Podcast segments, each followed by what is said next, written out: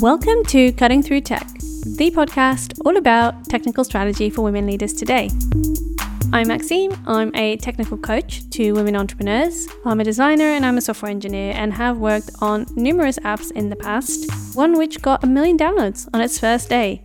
So I'm incredibly excited to announce to you season two of our show, which is all about apps.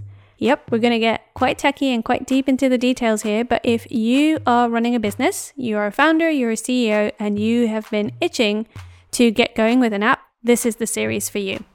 I'll be covering whether or not you should be making an app in the first place. Uh, many of us have ideas, and you know, it could be a website, it could be something else. It doesn't always have to be an app, but sometimes it needs to be. So, what are the things you need to watch out for? And how are you going to analyze your idea to make sure you're on the right path?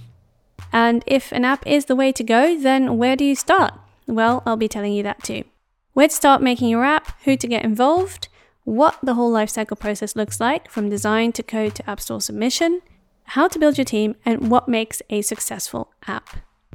I'll also be covering the technical details that you, as a founder, CEO, do need to know in order to get your project up and running in the right way.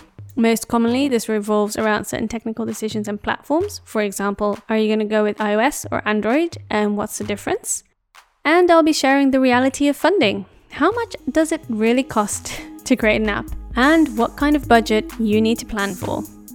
Now, if that sounds like you, join me on April 7th as we start season two of Cutting Through Tech. We are on Spotify, iTunes, Google, just about anywhere where you can listen to podcasts. So subscribe, and I look forward to seeing you there.